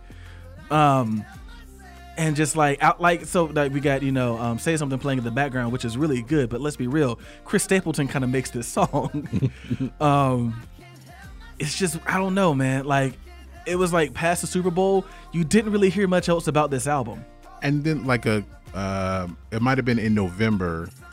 Like he was he's on he was on tour. Yeah. Like the, the like he was coming to Atlanta in January, but actually it was supposed to be January 10th, but the remainder of the tour was canceled. So Lack he was told to rest his voice. Mm. I'm like, nah, ain't nobody buying tickets. tickets man. yeah you don't pull the it's time to get the NSYNC crew back together and do a reunion tour They look, call the call the other guys. yeah they're waiting Get, get Max Martin because you know he waiting too. They're all waiting. They are waiting. Show these One Directioners who you are. Like the, the Backstreet Boys are here. Like they're making the, the Backstreet Boys are selling out shows. Yeah. and they're not even coming out with anything. Yeah. I'm telling you, man. Some new Justin, NSYNC stuff. Get NSYNC back together. Make a record. and it don't have to be like, oh, we get we don't, only the forty year olds are coming to Yeah. the shows. No, you will have a new audience. yeah. And, and you can Justin show Timberlake's still relevant enough. you can sh- there there is a boy band void, Yeah. and it can be filled by with NSYNC. Backstreet Boys, they're just doing the nostalgia thing. Yeah. Go get Joey. Go get Lance. Go get Chris. Go get JC. Please go get JC. go JC. JC wants to sing. he wants to sing and dance so bad. so bad. you know I? I, I still contend that schizophrenic is better than justified. But anyway, What I what I think's gonna happen though, if you do that, a um, we need a we need an NSYNC movie, a la the um, New Edition movie, Yes. because I know JC is going to want his own part to do his own stuff. He's gonna be like, oh yeah, can I have a set to do my schizophrenic stuff? And they're gonna be like, what like three songs, I guess. oh, are you, are you doing an EP? Or, or did someone pick you to be on a soundtrack? Oh god. and then Justin will have his part. Now that brings us to Chris and Lance and um Joey. Will they have, you know, a, uh, their own set as well, a la Bell Biv DeVoe? Even, even though I know they haven't, but it'd be funny if they like for some reason did an album together and they just follow the same trajectory as New Edition and somebody gets shot. And we're watching about this on um, VH1. VH1 will have to do this movie. I could see VH1. This would be this would be on MTV You think so? MTV? An MTV because movie? because like TRL helped helped make those guys. And you know what? That would be. I feel like it would start there, and then, but first we got to go back to the beginning, and it goes Yeah. back. Like they're just st- sitting there talking on TRL to Carson Daly, who plays Carson. I don't know, but like they're talking to him, and then like, but first we got to start back at the beginning, and like it shows each of them where they're from. Who's play was was that one of the groups that like Lou Pearlman put together? I believe it was. Who's playing Lou Pearlman? Paul Giamatti. Yeah, yes. Paul Giamatti is Lou Pearlman. Dye his hair and make if he were still alive, it would have been Philip Seymour Hoffman. But it's gonna be Paul he Giamatti. he looks like Lou Pearlman if he wants to. Oh man, that's a missed opportunity. there. Can they hologram him in? man, I'm Oh, telling you, man. Um, Lou, uh, what's his name? Philip Seymour Hoffman would mess around and get an Oscar nod for that. as as a hologram. They'd be like, "Oh man, like he was." He was just so good, and the part where he yelled at them that "Do you know who I am?" I'm telling you, man. I'm telling you, man. I was lost in the role. Philip Seymour Hoffman. All right. Um, my underwhelmer of the year. Uh, this is a, a song that um, it, I heard it like after midnight on a radio station, and I was listening to the radio. I know I normally don't do that, but I was listening to it because a passenger, an Uber passenger, requested the radio, Mm. and as soon as I switched over to the radio, this song was coming on because the album fell out of the sky. It's like this is why we don't listen to the radio. So, of course, I'm talking about Beyonce and Jay Z, now known as the Carters, with um the the song um, we're playing the song uh, "Ape Shit" here. But um, this album I felt was a it was wasn't something that we necessarily needed. No, we didn't need it. You know, after Lemonade and then 444, I think everyone was kind of at peace with however you feel about Beyonce and Jay Z about their relationship, and Yeah. people were really invested in that. But after both of those projects came out, it seemed like everyone was really at peace. Yeah. It wasn't that they had to do an album together. Maybe it was some form of therapy. Yeah. But basically, this is take um Watch the Throne and switch out Kanye with Beyonce, Mm-hmm. Yeah, that's essentially what this was. which is just an, an, an end zone dance. It didn't. Yeah, it didn't add anything. And I'm not one of those. I'm not usually one of those people that says, "Oh, you have to add to the musical zeitgeist," but it just wasn't. Enter- it just wasn't entertaining. I don't think it was well done. Like this could have been. This could have been something big, but why is Beyonce rapping? That's what she is now, I don't get a it. rapper. Like, what happened to Bonnie Clyde, Jay Z, Beyonce? That's not coming back. I guess she's like, I'm not here to just sing hooks. Like, I'm someone else now. You're you're a rapper from Houston. That's what you are. And I feel like also what this album falling out of the sky uh, again is part of I know you've had your criticism of Beyonce as far as ever since she fired her father as her manager. Every album she's done doesn't feel like if every uh, everything feels rushed, like it was just thrown together. This was an album I feel like was thrown together, Sure and the way that Jay Z works, um, I mean he did- he freestyles everything, Yeah. so this is something I felt that was that was thrown together, and it was just them kind of lashing out at everyone.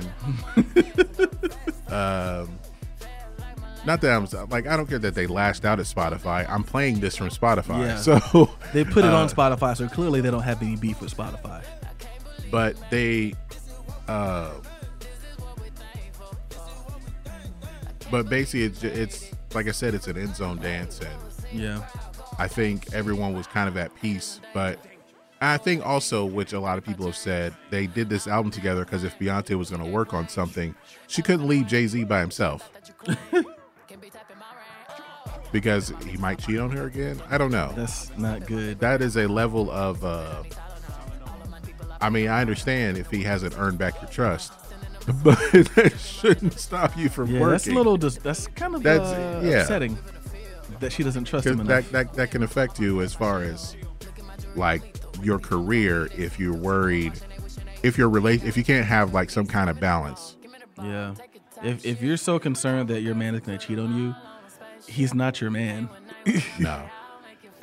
Like uh like Cyclops said, man, in X Men, if I had to worry about you take to Wolverine, if I had to worry about you taking my girl, she wouldn't be my girl. It's the truth, man. Cyclops has spent that knowledge, man. People don't know. All right, so uh next award we call it it's another new award. We call it the Latest Hell Award. Because Yeah. these are older songs that we just found out about. I feel like what would be funny to get Chris, Matt, and Minario to give us their latest L because of everyone. They were like, "Yeah, I don't really listen to anything new. I'm just retreading old stuff."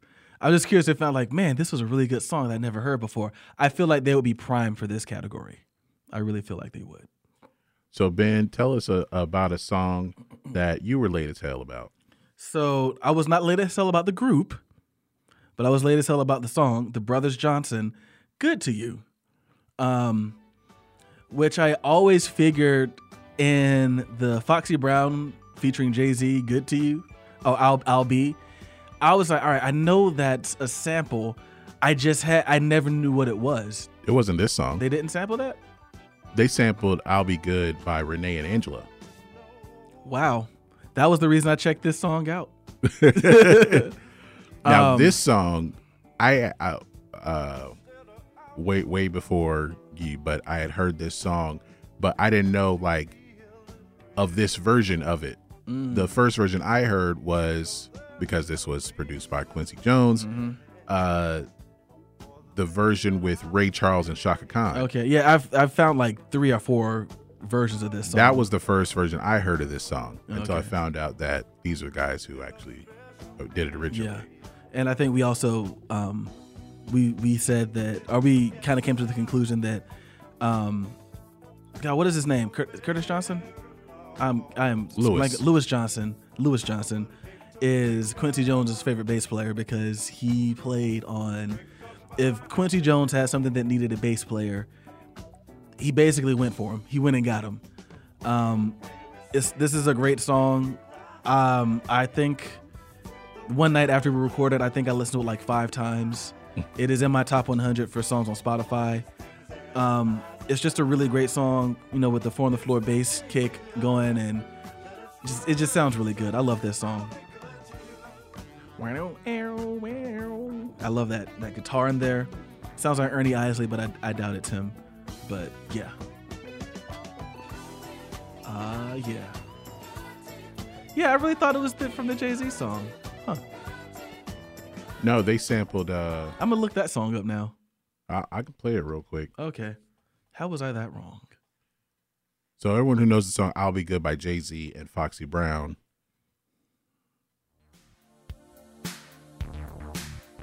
I'll fast forward it. Oh.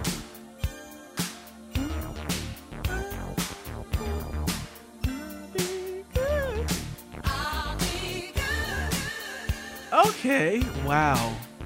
Mm-mm-mm. Mm-mm-mm. Which ca- which one came out first? This one or the Brothers Johnson? Brother Johnson came out first. ripping them off. um, actually, it was a song that you had mentioned. No, wait, no, no, that was. I, I, I don't know. I was thinking of something else now. But anyway, um, a song that I uh that I was late as hell on is uh, a song from. It's an album that I always heard about. Um, and I never really listened to it. I know of one song that I, I do like off the album, but this is another song that I really wasn't paying attention to. Mm. And it is uh, from Quincy Jones' album, The Dude. Yeah. It's a song called Ai No Corrida. That bass line is jumping. And of course, who played it? Louis Johnson. The late great Louis Johnson. He played everything. probably did it, probably did it in one take too.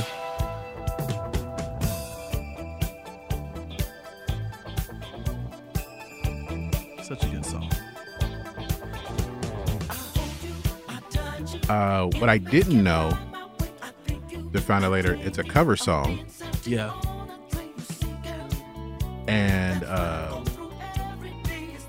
I feel like this is one of those happenstance songs that, like, Quincy Jones happened to hear this song, like, oh, that sounds good. Let's cover it. I feel like we can do something better with it, though. We can touch up a couple things.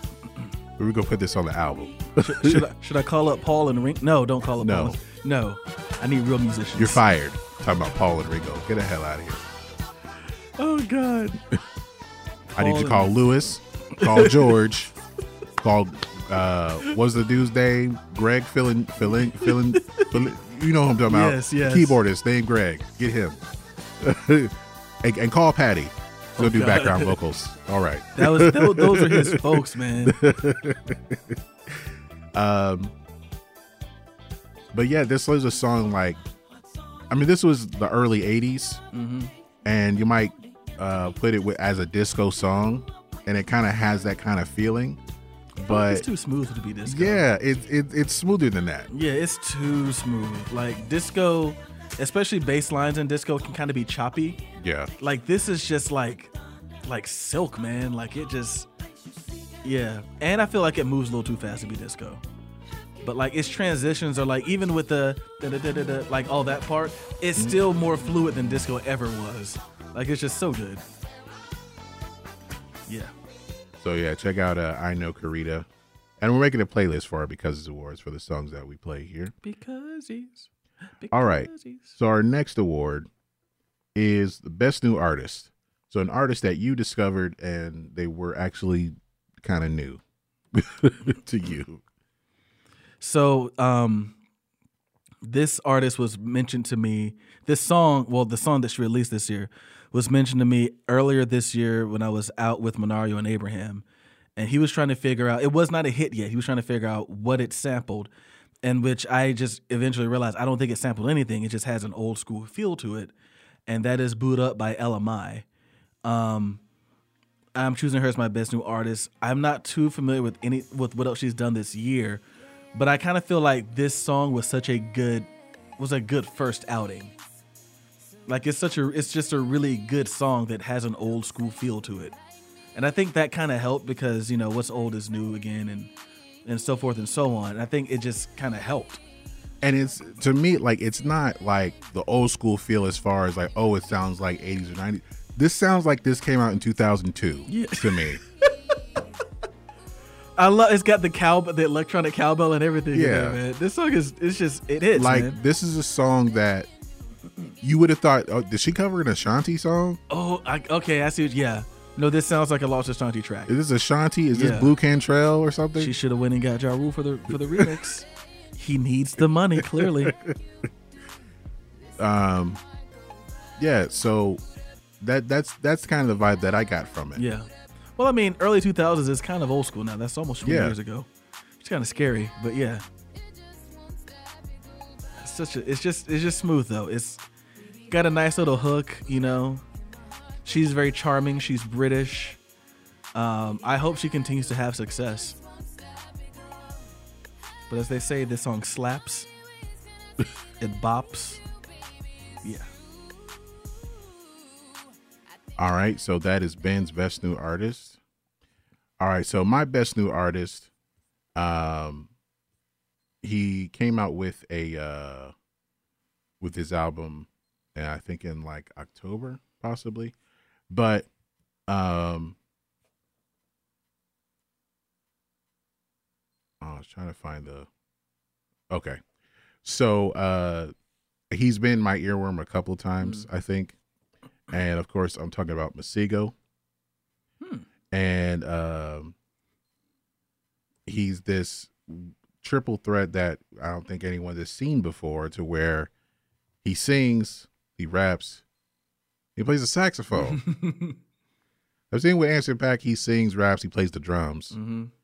but to play to but to incorporate the saxophone as well um It's very David Bowie of him. yeah. Uh, so this is the song "Lady Lady." Yeah. Um,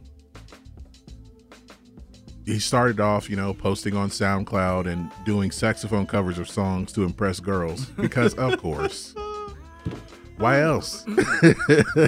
Oh God. Um, but it remind, but his music reminds me of the contemporary jazz that I grew up listening to. Um, The Hidden Beach recordings. the Hidden Beach, yes. Uh, with a little bit of the roots, a little bit of um, uh, if anyone knows about Paul Jackson Jr. and Norman Brown and Paul Taylor and Oh man. yeah. Um, so you kind of get I get that vibe from him, and that that's what I enjoy about him. Um, and he has a sense of humor. Mhm. Um, uh, so you guys should check him out as well. Uh, and hopefully that's some I didn't realize he was new this year though. Yeah. This is his second album, technically, that he just came out with. But the first one, it was kind of just he got the record deal, but he just went in the studio and, and put something out. There wasn't really any kind of um, any really kind of concept with it. Okay. But I think this was a more focused album that he came out with this time. So yeah. So uh, guys, check out Masego. That's my best new artist. All right, and now the final award. Album of the year. All right. So, um, I'm gonna go with "Sweetener" by Ariana Grande. Yes, I know she was my artist of the year. She also has my album of the year. Get over it. I, I don't know what to say to them, but no. Um, great album. This is well, not the title track.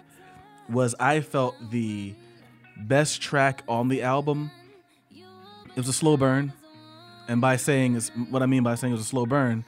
I did not really care for the song at first. Um, listened to it, and then I, I started to really kind of get what it really was. And it's just an amazing song. Like it's just so well done. Has a nice vibe to it. Yeah, I- I think I think this is her, and I mean this is saying a lot. I think this is her best album to date. Um, I do think that the first album, um, or was the first album? So Dangerous Woman was pretty good, but I, I definitely felt as far as complete albums, her debut album was probably the best. Um, and then I, I think um, not best. I'm sorry, it was the second best up until you know this one came out. I do think this is better than that one. Um, of course, that was my everything. That was the uh, first album. Um, you know what? No, that was not the first album. My everything was her um, second album. Yours truly was her first album. Um, Babyface did some some work on there as well, but I do think in terms of just a complete album, I think this is the best that she's done. It's, is really really good, and I, I think I, I look forward to what she's going to continue to do, um, because she is one of those artists that has really kind of gotten better. She's not like, um, and I know she's a she's a pop artist. She's working with writers and stuff, but like I don't know, like her stuff, like while some artists might seem stagnant and don't get better, I, I do feel like she's putting out the best stuff of her career. Like as her career continues, like it just gets better and it just gets better and it gets better. So like I didn't think she could top into you. That's my that was my favorite song. And I think she might have done it here. Uh, I could I could see that. Um, this album feels more complete, and I- I've listened to a couple of songs. Like, oh, these songs are good. Like, it, they're not. It doesn't feel like filler. yeah. To where you might get that with some pop albums, Yeah. to where there might be one or two songs, but then the rest is just whatever. Yeah, they just made it just because like Richard's trying to save some stuff. Yeah. For future albums. She didn't hold back. She didn't pull punches on this album. And uh, her or her writers, whoever, embracing the what is popular. Yeah. Like Trap this could have easily been a rap song. Yeah. easily. I would, as a matter of fact, and I'm trying to think who wrote it. Um, let's see here. Of course, Max Martin was a writer on here, but like, yeah, you know, you're right. This could have been, and I wonder who it might have been shopped around to. Like, I wouldn't be surprised if maybe it was shopped around to, like, an artist like a Rihanna. Um, because yeah, you're right. It does have that feel that it could be uh, a hip hop song easily. I feel like it was something that might have been like shopped to Rihanna, Yeah. but Ariana Grande is credited as a co-writer. But uh, what I found is that that doesn't really mean Oh, anything. It's just to help get the artist paid. But anyway, I said I wrote the word the. Well, that means you're a writer now. Oh, Serban did mixing on this. Okay, he's a good mixer. all right. So my album of the year. Um, yeah, I still haven't seen the movie, but it's the Black Panther soundtrack.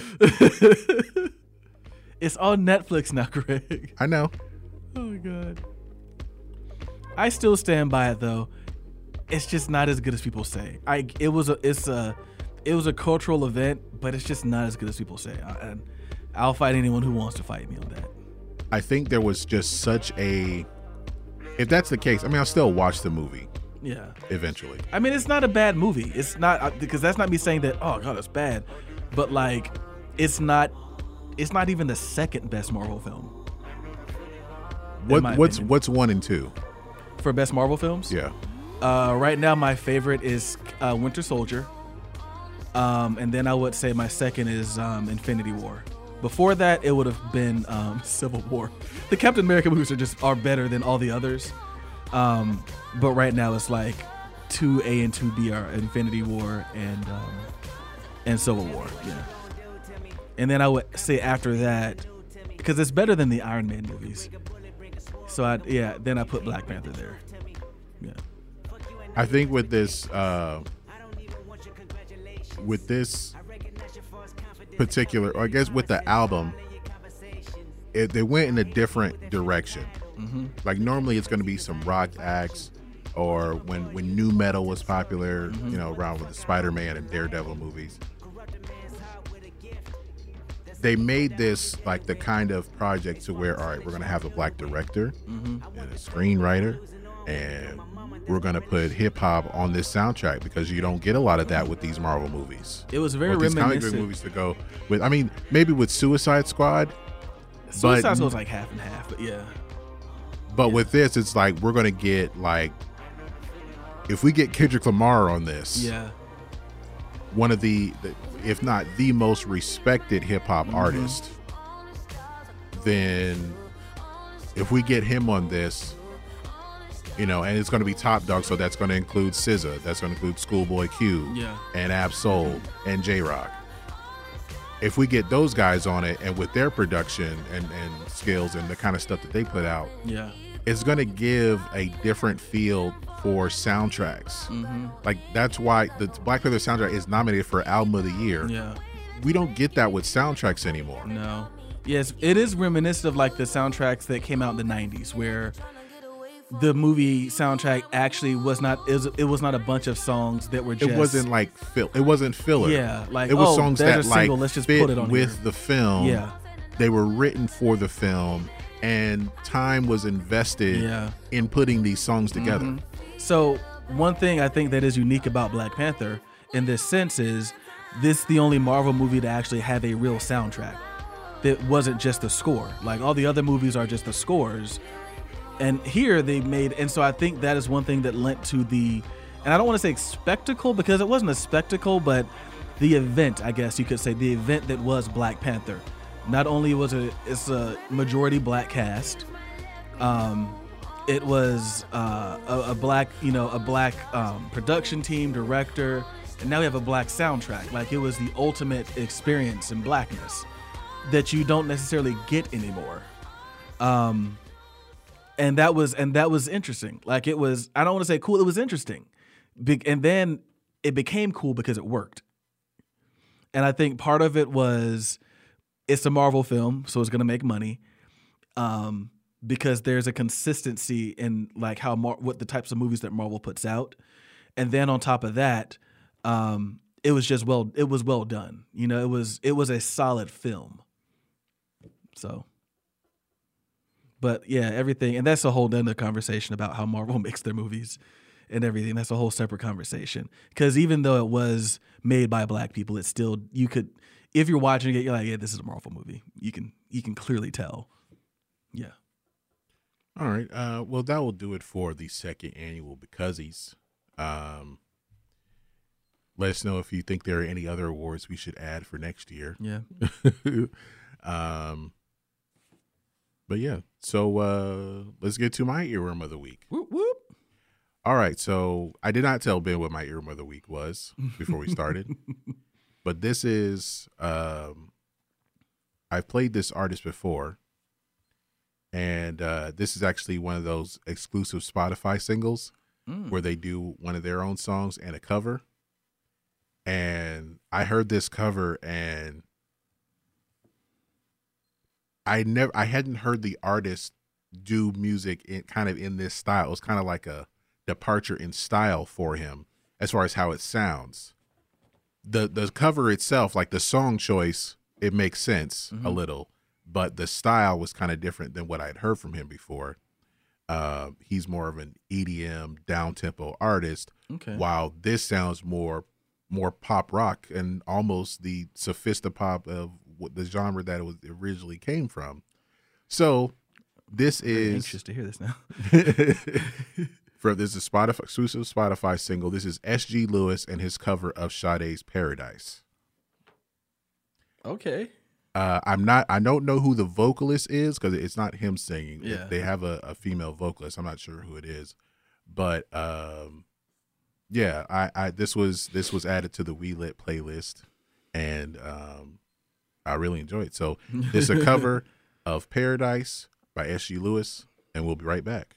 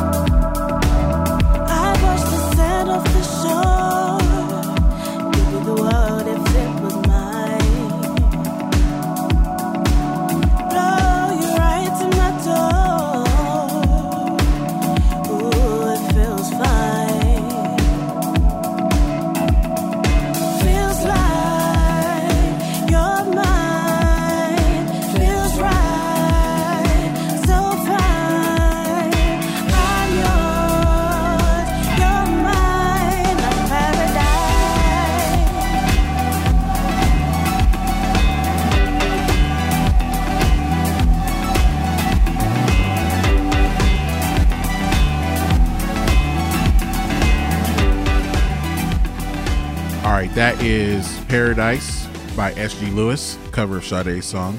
I like that. I like that a lot. That is a an exclusive Spotify single. So even if you weren't paying attention, weren't subscribed to our BTTYC Earworms playlist, that's the only place you can find the song. it's on Spotify. so um, you can check that out along with all our other earworms. And um, yeah, Big Story is still not there. Well, they had to. They re-released it. That's why. Oh, so we can add it back. version. It's it don't. It's Oh, not no? as good. No? They made some. They did some production changes that I thought were pretty bad. So I just went on their YouTube on YouTube and downloaded the um, original version, and I listen to that now. yeah. okay. All right. Well, that will bring us to the end of this episode. Uh New Beginnings 101. All right, Ben, can you tell the people where we can be found? Yes, I can. Yes, we can. So, um, thank you for listening. We appreciate it. If you want to find us, um, sometimes we get on Facebook Live. Um, if you are watching us, um, you'd be at our Facebook page. And normally I would say congratulations. Um, however, if you were not watching us and you were not at our Facebook page, then you could find us at facebook.com slash by the time you hear this. Um, if you would like to check us out on the web, you can check us out at www.bythetimeyouhearthis.com. All right, yeah, cheesy. uh, so you can check us out there. Um, if you want to find us on Instagram, you can check us out at By the Time You Hear This at By the Time You Hear This. The website, as far as well as our Facebook, is By the Time You Hear This, spelled with the word U, and that's Y O U. On our Instagram, as It's well as EWE. E W E, like Uwe Boll or you is it U Bold or something like Yui. that? Yui. That's Yui. That's Yui. But EWE is like the sheep. oh, like the um Like in kid. Babe, yeah, Ba Ram yeah. You. Yeah, that, that's pronounced you. that went that went over my head and everyone's. I was like, "Where are you talking about bad like European directors here? What are we, what are we doing here?" Um, if you want to find us on Instagram as well as emailing us at by the time you hear this at gmail.com, you will spell that with the letter U, and that is because We're urban yes, we are. and We not under investigation. and not underage. and not unleaded. Yeah, we're we're yeah we're not fuel. Um, if you want to listen to us uh, while you're on the go, which is how you know the majority of people listen to podcasts, or you know like some people listen in their car, which I do, or while they're playing a video game. If you know you turn down the the um, especially if I'm playing 2K, I've heard the commentary by now. Like I think the only person I haven't really heard is Bill Simmons like I've heard Kobe many a times. I've heard KG many a times. Um, fun fact: back in the day when we used to play NBA Live, because believe it or not, kids, that used to be the dominant franchise. Um, we sit at my apartment, and Greg would commentate, and he was often better than. What am I saying? Often he was better than the people who they had recorded previously to do it, which is really sad because I'm pretty sure they had like really famous people doing it. Um, but it was quite enjoyable. Now Greg has been replaced by podcasts, and that's that's okay too. Um, but if you want to listen to us um, while avoiding coworkers, the busker on the bus or the subway, or um, the man begging for change on the street, I, I don't know where to go with this. You can find us. On, you can find us on iTunes. You can find Greg's like shaking his head. I was with you. Said the old ma- uh, like old homeless man. Like um, what neighborhoods? That's fine. Yeah. Um, you it's not a check- nice neighborhood. You you might not need to have uh, your ear pods in. for the love of God, don't have AirPods in. Apparently, that's like become the symbol for wealth. don't have. so you can check us out. Um, Google Play Music. That is the orange triangular app. Check us out there. Um, so we've got you know Castbox, TuneIn Radio, Auto Radio, Overcast. Um, uh, Satchel Podcast Player, which I know we haven't mentioned this in a while, but is a way for you to find podcasts produced in your area, which is a really, really cool feature, I might add. Um, and then you can also search for us on Listen Notes, um, search for a subject of something that we've done in the past. not going to lie, even though, and I, I love Jay as a person, we bring him on there. I totally forgot we did 24 Karat Magic. I, for, I forgot that we did that album. um, I rem- I forgot we did Nevermind until Matt made the very bold statement that Nirvana is overrated. Um, wow, I was like, where are the uh, Nirvana heads to come and fight him for that? Um, I think it would have been more dangerous to say that Radiohead was overrated. Then we would have gotten hate mail, but that's another story. Um, but yes, go on there, check us out, drop us a line at our email address. Um, leave us a rating on you know i think you can do it on google music i know for a fact you can do it on itunes leave us a rating um, a five star rating anything less and we're going to assume that you're what You have uh, you possess uh, hateration and holleration all up in our dancery. where we um, bake dances the dancery yes. So leave us a five star. We're to assume that you just hating. Um, yeah. Yeah. But either way we love to hear from you. Yeah, so that will bring us to the end of this episode, and we're to end it with one of these Golden Globe nominees. I think this song is probably to win, um, just because of the critical acclaim that it has received as far as the film. Uh, we're to end it with uh, "Shallow" from "A Good Star Is. Born." good choice So thank you guys for listening, and we'll talk to you very, very soon. Peace. peace